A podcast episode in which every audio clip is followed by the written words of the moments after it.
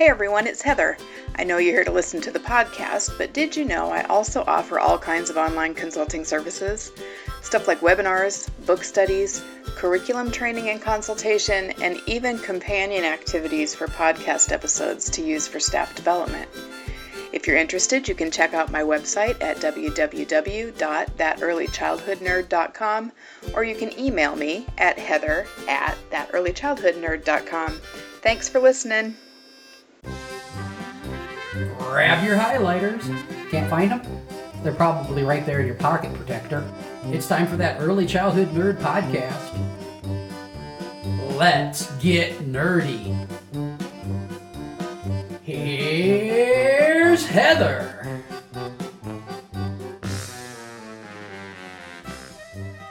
had a blowout. That'll be the time. Well, we're not going to explain that little bit if if it made it onto this recording. We'll just let people wonder what we were talking about. Welcome to another episode of That Early Childhood Nerd. I'm Heather Bernt, Bernt. Yeah, right. I'm Heather Bernt Santy. Um, joined by Richard Cohen. And um, for Hi. those of you watching, recording for the first time since my hair started falling out. So I've got this fancy new wig for recording. Um, yes, watch the video version of this later in the week after the podcast comes out because yeah. you will appreciate Heather's new do.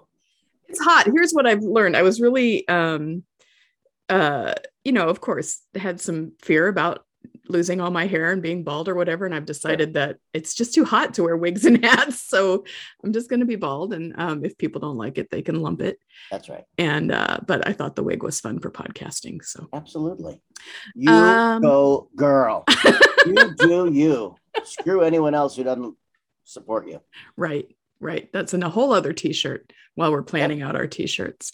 So um, richard and i are um, we did a couple of episodes when you first started recording with me richard about teaching um, college students and um, sort of had intentions of making that a regular thing and then um, found so many other things to record about that it's been a while since we um, since we got to this. So we're going to do one today and we've got another one in the works okay. because we're both in addition to being wonderful conversationalists and brilliant podcasters, also college instructors of yes. early childhood education. And just to mention to your audience, since you're too humble to, um, I do not have that particular issue, but you do. Um, since we recorded those, you're now a department chair. That's true. Uh, well, they they call me a program, a program chair. coordinator. Yeah. yeah. So these subjects that we're about to talk about are even we're almost even more passionate about it because we're immersed in it. Right. Yeah. Yeah. When we first started, I was, you know, just an adjunct, just starting right. um, to teach stu- students at, at, college. And uh, now it's the dream job that's been not quite as dreamy this week. uh, warn you, it's not really dreamy this week. Once I turn in that self study and um, uh, the teaching the NAEYC self study for anyone yes. listening. Yes. Yes. Then then I'll then I'll be a little bit dreamy again, maybe. yes. And for anyone who's been through the NAEYC self study process, uh, Heather will gladly accept your pity, your empathy, whatever you have to share. Right. Wine. Yes, wine. Lots of it. Except Indiana has weird rules about shipping wine. So they'd have to actually bring it to my house. Um, okay, so let's talk. Um. I'm going to start with the quote and then I'm going to give my sort of backstory a little bit and then we can then we can go. So this is from um, a book called teaching adults revisited. It's a newer edition. Active learning for early childhood educators by elizabeth jones who is a hero and a queen. Um, and i love her. Oh that happens to be one of my all-time favorite books. Huh. Teaching what adults? yeah i like it. Um, i remember reading it uh, for the first time really last summer maybe yeah, and um, making all kinds of notes and intentions and then forgetting. yeah. So um so this one's going actually uh in the chemo chair with me Friday when I have 6 hours 7 hours of uninterrupted time to review it all and okay and think about it.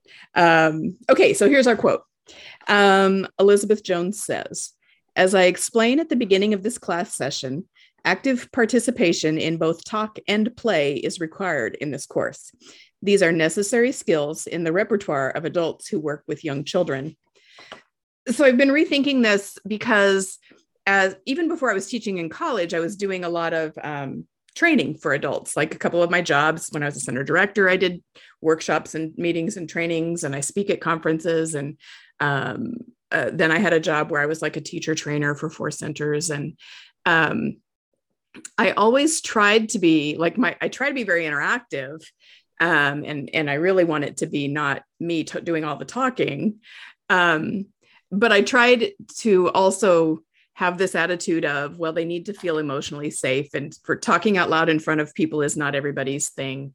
And um, so i carried that into my my college teaching.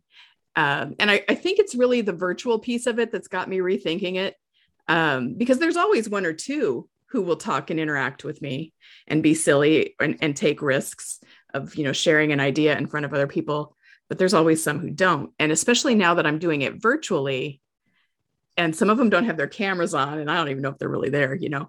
Um, but trying to trying to i don't know i'm rethinking it. I, I, I started thinking i need to be a little bit stricter about making them and strict isn't the word i want but um, I, I, need to make them understand that this is valuable. And this this perspective that elizabeth jones gave is you know if you're teaching young children you've got to sing in front of other adults you've got to say things and talk and make decisions and play um, in front of other adults and if you're self-conscious about it all the time um, that's that's going to be sort of a barrier to, to to doing what we need to do with children. So that's the approach i want to take um, in my classes now with these adults who are working or are going to work with young children. So it's a question of how yeah what's, yeah what's the best way to do that yeah uh-huh. so can i facilitate you for a moment please Okay. Um, so knowing this book, you know, which is so dear to me, I know that the bigger idea that she puts forth in that book, beyond that one piece that you said, is that whatever we do uh, in terms of professional development or preparational development, right? Which for listeners, that's that's kind of what we might call, you know, teaching community college is mm-hmm. theoretically preparing them for the job. Although I don't know about you, Heather, but many of my students are currently working out yeah. there, you know, as assistant teachers and things. But yeah. okay.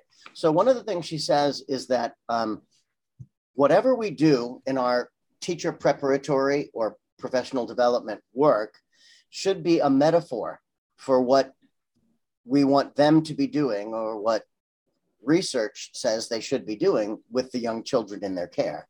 And it's our job to point out the metaphor for them so that they understand that what they're experiencing in class is a is a meta experience. There's mm-hmm. the content, and then there's how you're experiencing the content mm-hmm. so that you get you have your own personal experience of what it might or should feel like for young children. So I would say, Rhett. so what I, when you were speaking, I heard you talk about what you and Elizabeth or Betty thought the teacher should do. Mm-hmm. But let's start with asking um, what is it we expect of children in early childhood as it relates to play and singing and dancing? Um, do we require it of them? Mm, yeah. Or how do we um, how do we facilitate their, you know, because let's say I'm with a group of random diverse three-year-olds. Some of them are introverted, some of them are extroverted.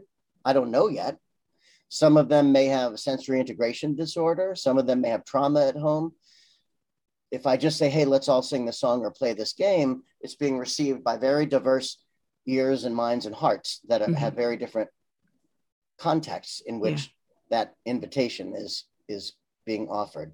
So how do we I think that the starting the journey of how do we do that with our college students start with asking starts with asking ourselves how do we do that with young children Sure. And so, how would you answer that question?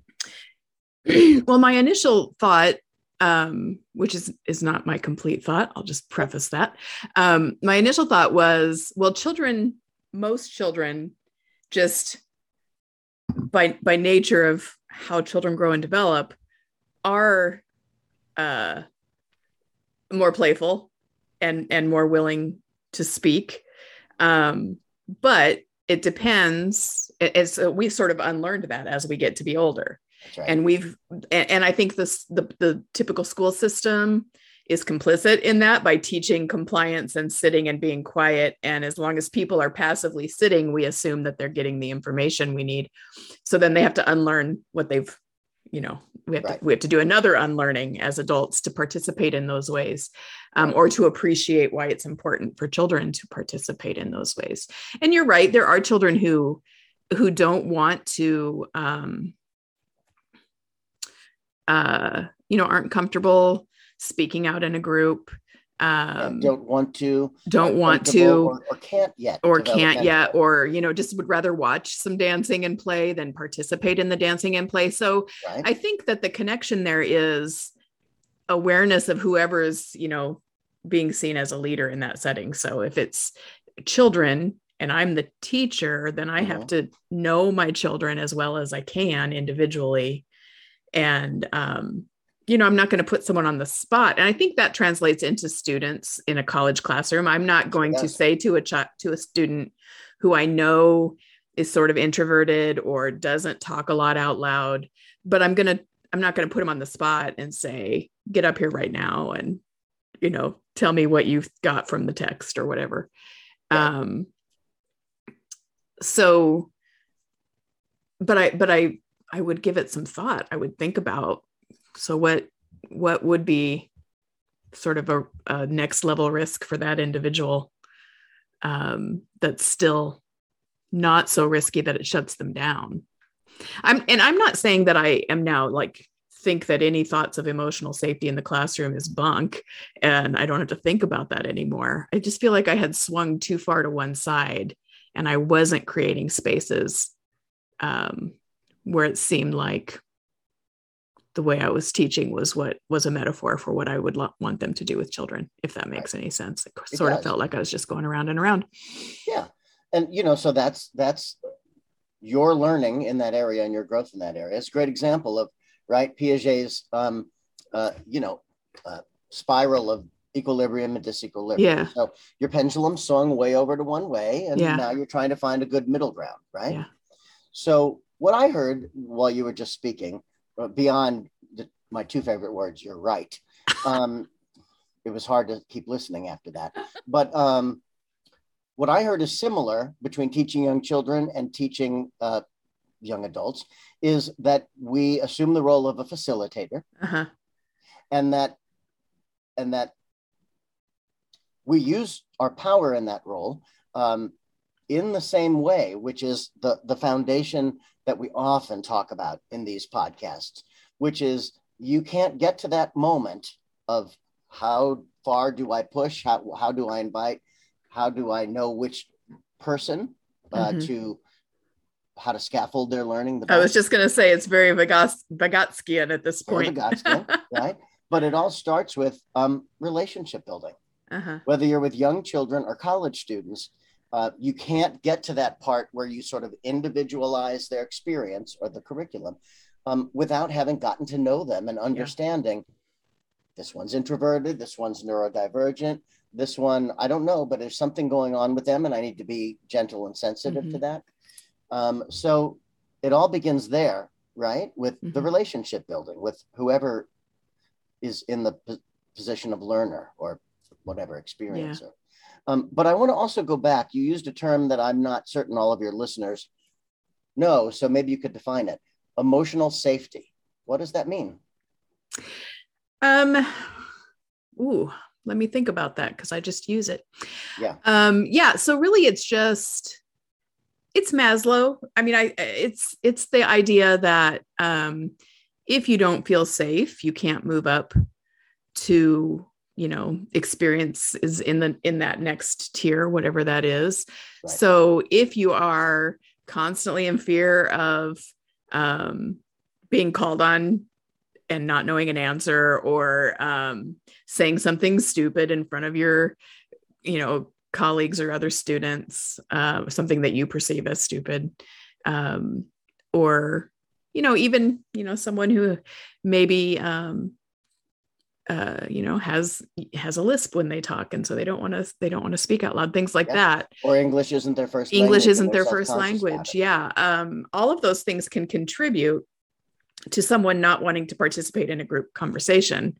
And um, so you know in my in my desire to acknowledge that i feel like i didn't uh i didn't look for any zone of proximal development. I just kind of let it go and then i turn into a lecturer and that's not the kind of it's not the kind of teacher i want to be and also i know it's not in line with what we know about how anyone really learns but adults really really learn and engage with ideas. So um but it's a you know- really easy role to fall into. Yes. Uh, not just if you're working with college age students but if you're working with two and three and four year olds. Yeah. You can become the teacher the Yeah. lecturer quote unquote instead of their facilitator. Yeah. What, and now that they're at what they're owning and what's next for them. Yeah now that all of my teaching is virtual so we're still meeting you know at regular times but we do it through zoom instead of in the classroom.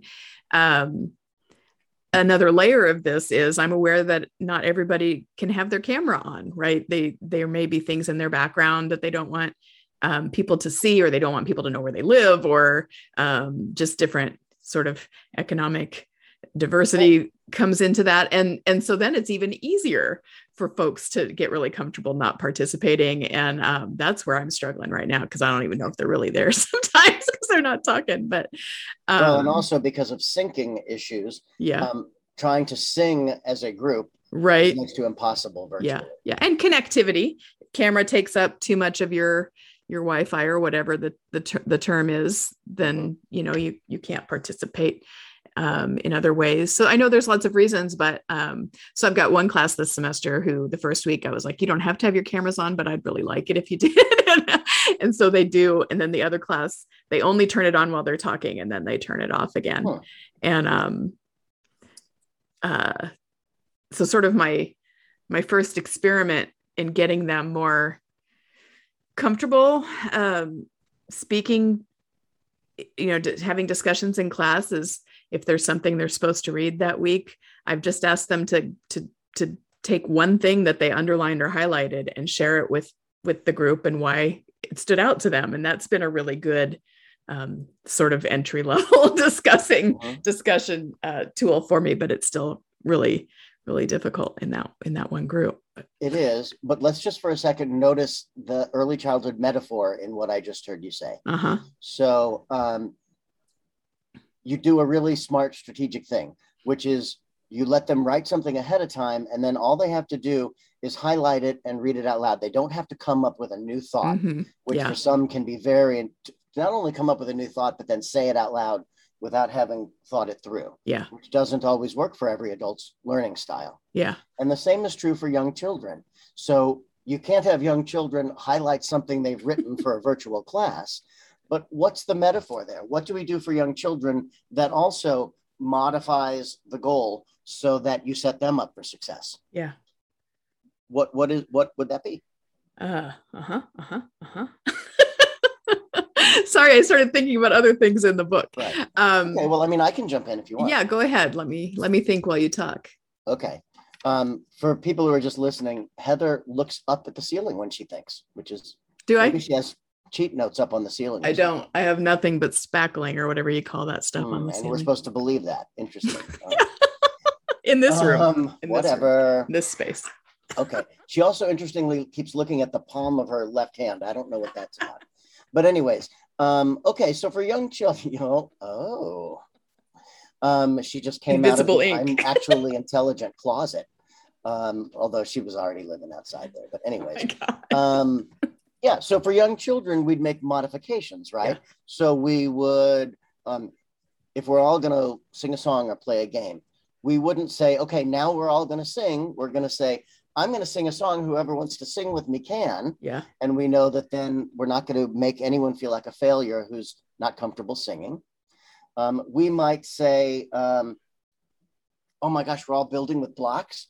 You guys can build whatever you want. Um, for me, I'm making a castle. hmm Um, so that's the metaphor there for Yeah. what we do for what you do in higher ed, which is someone could say their whole thought extemporaneously if they want. You wouldn't stop them, Right. but you give them uh, an easier modification if that's a more comfortable baby step for them to take, just like we do with young children. Mm-hmm. Yeah. right? Yeah. Um, so oh, go ahead. Okay. Well, earlier we were talking about, and we've been talking about what's similar between um, in that metaphor between working with college age students and working with young children. Mhm. But I'm also in what you've been talking about, I hear something that's different, which is, well, you, you said a few things. One, most young children don't need to unlearn anything in order to play, right? So we may have the same goal, which is helping each human being, whether three or 19 or whatever, um, to be more playful. Mhm. Um, and we have different reasons for that. One, because for a, young child, it's just a way of um, helping them discover how they can express themselves and, and their creativity and their energy in the world. And for adults, it's that. Plus, there's a professional expectation of when they do that, here's how it impacts the young children. Mhm. And so that's why you need to work on that area for yourself and Yeah. practice it and do it, right? But for both of us, we have this goal in mind, and it's a question of what's the right pedagogy the methodology, the steps along the way to get those two different audiences to that place. And so, you know, uh, so we're talking about being playful. So I'll just mention something I learned decades ago that's still out there, and I can't stand it, but it's a it's a landmark, whatever, in our field, which is Parten's stages of play. Yeah. I've never understood its purpose. It's never once helped me in 40 years as an early childhood educator. But in this conversation, I will say that one of them, although I've never thought it was a stage, it sits next to those those progressive stages Yeah. in that theory, which is the onlooker Yeah. behavior. It, I, I don't see it as a stage. It's something different, Yeah. but it is something that when we're working with young children, we have to respect right. the, chil- the child needs to just look and suss it all out and make sure it feels safe before they step in. hmm So I have to recreate that in my course with young adults. I have to respect their onlooker uh, stage or tendency. Yeah. Um, and just like with young children, take the leap of faith that the more I do it, the more they experience um, the, the classroom community we've created, that it's safe. Because, like you said, it goes back to Maslow and that feeling of safety, and that I'm safe, that they're not going to get judged or graded. No one's going to make fun of them.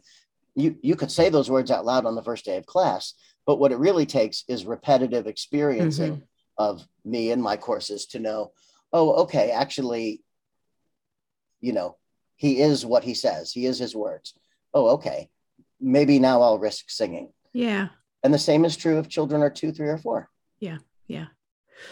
Yeah. So um I mean I have to go back to Parten for a minute because Oh, no. it is it's no it's very much presented as these are stages that you progress through and progression Right. means success and that means we are required as teachers to get from stage to stage but she herself acknowledged that they they don't go in that progression that they can all occur with each other and so I, I think it's one of those glad to hear things that. that's been grabbed and made to fit into our deficit model i'm the teacher mode um but but the onlooker you're i'm glad that you brought that up because the onlooker play i think is so misunderstood and seen as a deficit Right. when in fact it's right there with what vygotsky says about the social um component of learning Mhm. whether you're a child or an or an adult there's a state there's a stage for most of us that we just are watching something before we try it out uh, Mhm. we want to see maybe we just want to see how it's done or maybe we want to see that okay he took that risk and he's okay Right. um, and so maybe i can take that risk too um, Well, and I think the related sort of phenomenon that's coming up for me as you're speaking is, Yeah. um, you know, so all of our minds are structured to sort and classify all of our experiences, Right. whatever we encounter, right? So, um, young preschool teachers, as one random subset, not random subset of human beings, um, they are Sometimes they're we're responsible for 15 to 24 kids uh, right? Huge. Yeah. Group that they're responsible for.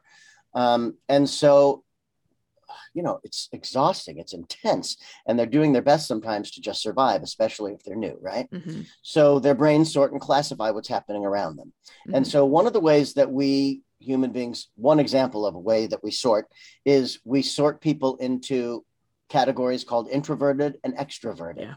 And then we classify them and we think, oh, introverted, which we equate with um, behaving nicely, right is the good one, and extroverted is the one that exhausts me and seems to um, take a lot of en- put a lot of energy into the room, and so it's the bad thing. i think so sometimes it's happens- flipped Right. yeah But what happens for a lot of teachers, though, is that w- when they look back on their day, um, they were so busy trying to deal with, I'm using air quotes, Yeah. listeners, um, the extroverted kids that the introverted kids get forgotten about. That's the Uh-huh. invisible child syndrome. right And, um, or um, teachers get concerned. Well, she's not playing. Yeah. I'm going back to the onlooker thing, right? Yeah. She's not singing.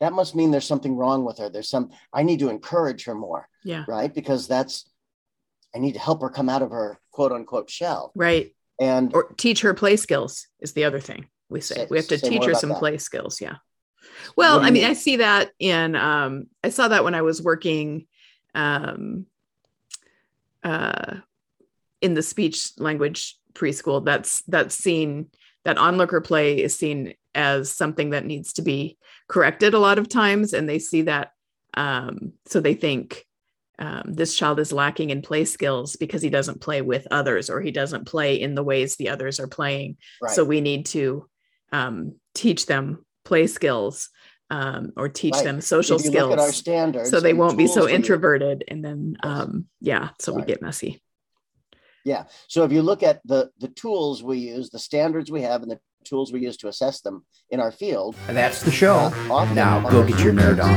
Yeah. Being an onlooker or just watching, like you say, you see the. Yeah.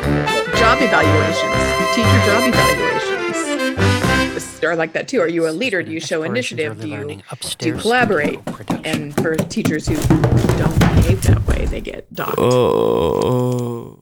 on that rubric too Yeah, Agreed. Yeah. Yeah. So I think what you're saying is it's important to notice how these ideas uh, are structured around us and apply to college students, young children, teachers. Um, it's all over the place. And the first step is to become aware that we're we are in these we're we're forced to operate within these frames yeah and we either submit to that or we like you and I we rebel against it. Sure. And and maybe for me, I just need to, and this is something you bring up a lot, I need to switch from um, product thinking, discussion and participation, um, or no, you know, no discussion and participation to this process that we've been sort of talking through with this with this whole episode is uh, relationship building and understanding our own priorities and goals and um, figuring out what each person might find helpful or unhelpful and Mhm. and and moving through it as a process instead of saying um, i just expect everybody to participate every class session and Right. um, if you don't then you're not being risky enough to be a successful early childhood teacher Do you say that? no that was that was exaggerating for effect richard Okay, good. Well, I mean, dude, you got green hair. I have no idea what's real for you anymore. Um, what's real and what's pretend. yeah, yeah. Um, so there are two little strategies I use. I I never even thought of them as strategies. I just Mhm. thought of them as things that I say. But I realize now that maybe they're actual strategies that help in this around this topic of participation in higher ed courses. So they're just things I say at the beginning of the semester. One of them is as we go through the syllabus. And uh, by the way, I have a lot of community college colleagues that don't agree with um, this being graded or having points for. uh-huh. And there's a lot of thinking around that. But um, I give points for participation. Um, and so I explain to the students, you know, that means you need to show up to class. yeah You, if you don't show up to class, you get zero points, right? Because you're not here. Um, although when I go back to teaching this spring, as a, as a side note, and um, 50% of my classes from our college system are required to be in person on campus. hmm And I'm thrilled about that. I can't wait to be back with my students. I'll still keep all the things I've created online up there. They'll Mhm. still need to submit their assignments using Blackboard. That's our tool. hmm And um, if someone does miss a class, they could still participate in the exact same discussion on the discussion board. yeah So I'll give them that option, especially for those who are nervous to, or whatever reason, speaking up in a group. But okay, I'll explain to them. So here's the deal. You see here, it says participation. five points for each session, and we've got 16 sessions this semester, right? Mhm. But what you need to know is that um, it's kind of like an honor system. Um, I trust my request to you, my invitation to you, is that you participate to whatever extent is most comfortable for you, and that week upon week, you keep pushing yourself to expand what's comfortable for you. Mhm. I'm not going to be watching that carefully, but that's the goal. If you want to be a great early childhood educator, I invite you to try that this semester. So this week, maybe you'll just raise your hand. Next week, you'll raise your hand and you'll say a word. The week after that, maybe you'll say a whole sentence, Yeah. and that's okay. That's participation. Or maybe you'll just be quiet and nod for five weeks. I trust that you're participating uh, in the way that's best for you and to the extent that's best for you. Keep pushing yourself, but just know that wherever you're at in that, um, you've got my support. I love you no matter what. It's all good. Yeah. And then the other thing I say to them when we are getting ready, you know, you, I taught before we started this recording, you were telling me you were, we were remembering about how I was a guest lecturer in lecturer in one Yeah. of your college courses recently, and that you warned your students ahead of time, get ready, he's going to make you sing. right? So I just think that's so incredibly important in early childhood higher ed coursework. One, because they don't know the songs and I want them to practice them. And two, I want to give them practice of letting go of those fears of Mhm. singing. Mhm. In my creativity class, there's very focused work on, on that for them.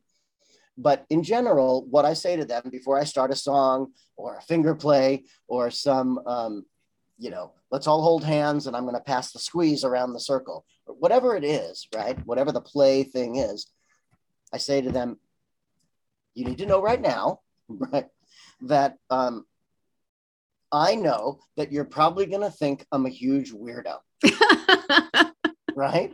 Um, and here's why because um, I've reached a point in my life where I don't give a shit anymore. I don't care. Right. I fully express We call that the Heather show in my classes. in, I express me. Uh-huh. It's gotten me in trouble when I've been a corporate vice president Mm. and in other arenas, but that's me. And if you're going to be an early childhood ed- educator, you've got to risk being fully expressed. So I'm going to show you what that looks like. And I can tell you right now, some of you in your minds are going to receive it as, oh my God, he's a huge weirdo. Oh, wow, that's creepy. Mhm. That makes me feel uncomfortable. Um, and that's mainly because you haven't been around a lot of people who are fully expressed, because that's not what our society encourages. Right. Yeah. But our job is to introduce young children to the world. And um, I would hate to pass up that opportunity that I have with them in those foundational years to show them what it looks like to be fully expressed and to model it for them. Yeah. So here we go. Yeah. The wheels on the bus go round and round, and then I do and the Yeah.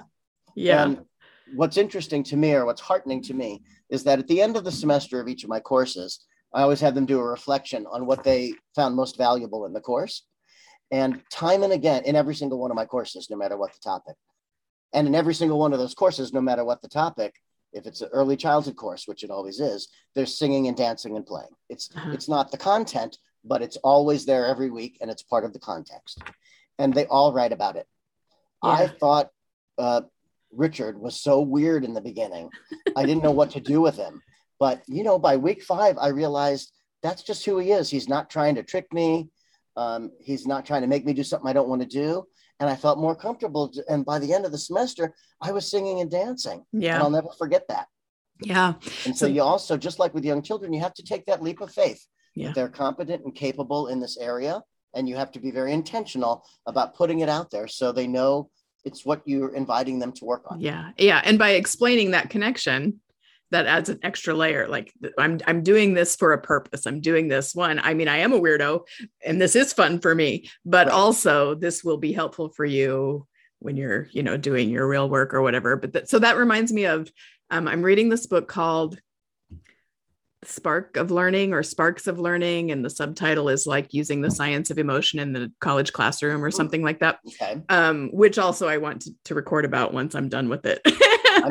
But right. but one of the i mean the main premise is that if there is a heightened state of emotion um, we're more likely to remember what's happening um, as you know unless it's like a trauma heightened you know, and our our brain is hijacked and we can't focus because we're Right. surviving um but so things like laughing and and having fun but also sometimes that little bit of fear when they have to respond to some some piece of information or discuss a piece of information can also have the same sort of effect of solidifying the information that they're that they're being asked to process Yeah. um and Yeah. so uh, when i hear when i when i hear you talking about singing in that way you know the ones who think it's really funny have that little strengthened connection but also the ones who are a little nervous about it will have a, a strengthened connection to to what you're talking about in that moment Similarly, you know, I think of myself as a, whether I'm with young children or grown-ups or anyone in between, I think of myself as a, I like to think of myself as a provocateur. Mhm. And a lot of people think that's kind of a negative word, but for me, it connects with uh, Reggio Emilia's provocations. Mhm. I like the, the the base of that word and Yes. and what it really means. yes me too And so, another emotion that you can invoke in a college classroom is anger. Mhm. um, a little bit, right? little Too bit. much, and they're out of their window of tolerance, and they can no longer process it and remember it and recall it later. right But that's why there aren't any subjects that are taboo or that are off limits to me. You know, I'll say, you know, okay, first of all, just let me just acknowledge I'm a white male sitting here, so Mhm. that's the elephant in the middle of the room because 99 to 100 percent of my students are are not white males. Mhm. Um, but you know, let's talk when we go into conversations about anti-bias education, right? Mhm. um, and subjects very emotionally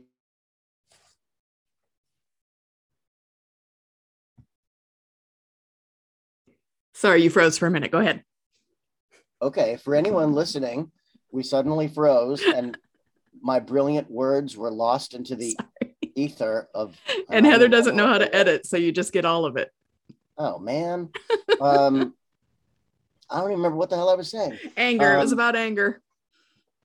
well yeah so there are some people who aren't comfortable with those topics and them. anti-bias that's what it was. But using the book that what you learned in that book you just read you see how even anger letting people get a little angry Mhm. um, by being willing to talk about a subject instead of just reading an article about it Mhm. is one of those things that will get them into that heightened state of emotion. Mhm. but but that's a detour. Let's let's go back Yeah, to participation and it will get them to participate. Yeah. And then you have to facilitate that right?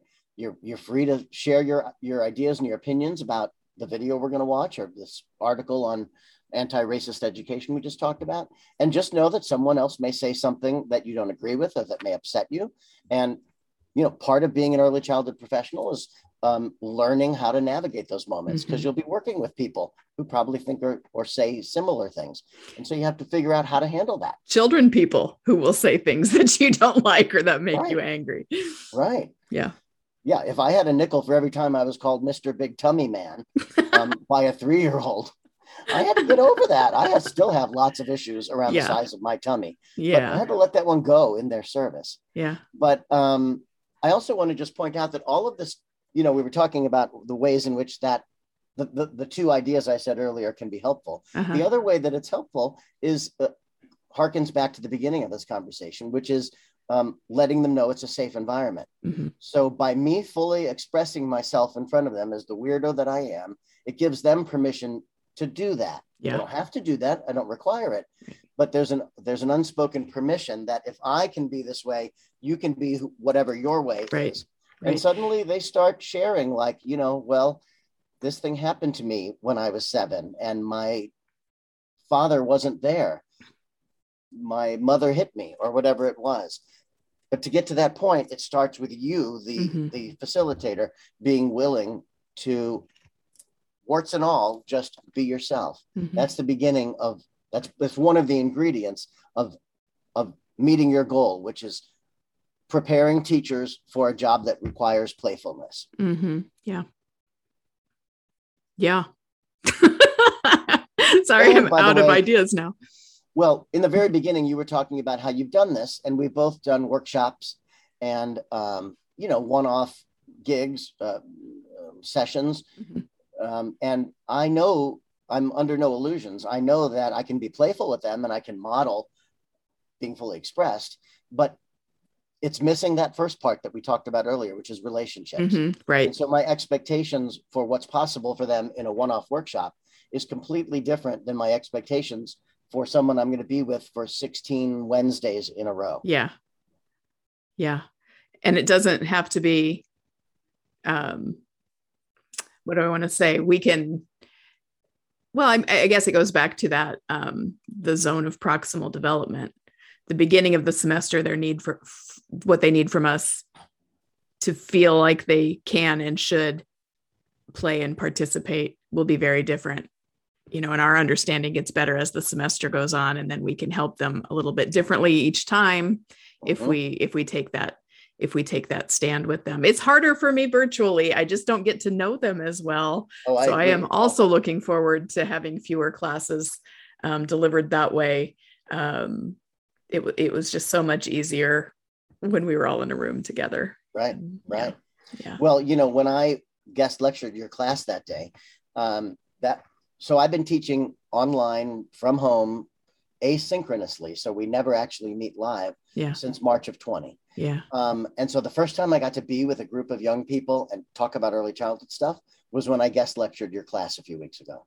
And that was such a joy. yeah And I think that they got a lot out of it. Yeah, so they're a for good me, group. in my world, as I'm planning my spring schedule, um, at the very least, my classes will be what we call LRON. I don't know what that means, but it's the ones where they're online, but you do meet virtually uh, at least once a week. uh-huh And that's what I'm going to be doing because although you're right, it's sad and disappointing. It can never be what it's like in person.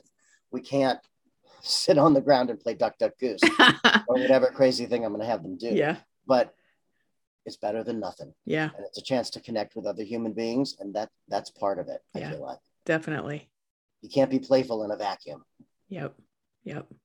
And you can't you can't model best practices for teaching children in a format that doesn't allow, I don't know, better Yep. interaction, more connection, Yeah. Any uh, interaction. humanity.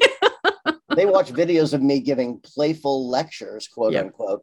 But at the end of the day, it's still me talking. And that's Right. not what Yeah. young children or college students need. right. Yep. Yep. Well then, we've all got some thinking to do. Indeed. um or not. You know, I mean, I think the first step is to let is to get out of our heads oh sure, just yeah. sing and dance and play. Yeah. Yeah. You know, stop thinking so much, nerds. um, how dare you, first of all. and second of all, thank you. um, I do recommend the book. It, it seems like it was sort of hard for me to track down when I went to order it, but I think I eventually got it from NAEYC. It's an oldie but a goodie. Yeah, and it's a it's a newer edition, but I don't know that it's changed much from the original. Yeah, even though it was written 20 something years ago, maybe. Yeah, Um, the wisdom in there, you know, that's the thing. Just a side note about early childhood, yeah, because I used to be a, like a textbook editor. yeah, And so a lot of times, one of the rules of thumb is you can't cite anything that's more than three years old because the research changes so much in our field. yeah, And I agree with that. Um, I see the, I get the logic of that. But there are also in our field, what in terms of working with young children, there are ideas that are timeless. Yeah. There are things our grandmothers knew that turned out to be, they were always correct. It's just now we have the neurological research to show it. yeah, So don't always discount a book like Because it's Elizabeth older. Jones's book that's 20 years old. yeah. There are some you definitely should discount that are 20 years old. But There's Heather some you I should discount you, that came out last year. What's that? Yes, There's right. some you should discount that came out last year, and Yeah. um, you have to look with an intentional, careful eye.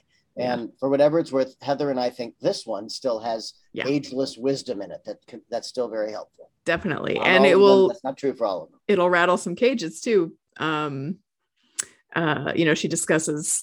She basically lets them grade themselves and discusses why she does that. And it's really, it's quite a. It was really a good, a good read, and I'm looking forward to get. I've just, I just went back when I got it out for this episode, and just read what I had highlighted, reread it all, reread all that stuff. But I'm going to give it another good look here later this week. Yeah. I mean, I read it for the first time 20 years ago, but now I've spent 20 some odd years being a cage rattler Uh huh. and I've lived to tell it. It- Yeah. You know, I haven't, nothing has killed me. Yeah. Um, so, you know, read it and go out and rattle cages. Heather and I need you to because some of those please. cages we and the young children should not be in. That's absolutely and right. let me just say uh, that little statement is in memory of our dear Dan Hodgins, who would Yes. have said almost those exact same words. yes. Yeah. Uh, we need an episode about Dan. It's coming. Yes. Um, it's coming when I can get everybody together for that. Um, okay. Well, thank you, Richard. This was fun as always. Went long as we always do. um, but it was great. And I'm, I, I just am grateful to be recording again after a while. Me too. Um, all right. Thanks everybody for listening. Come back again for another episode of That Early Childhood Nerd. Goodbye.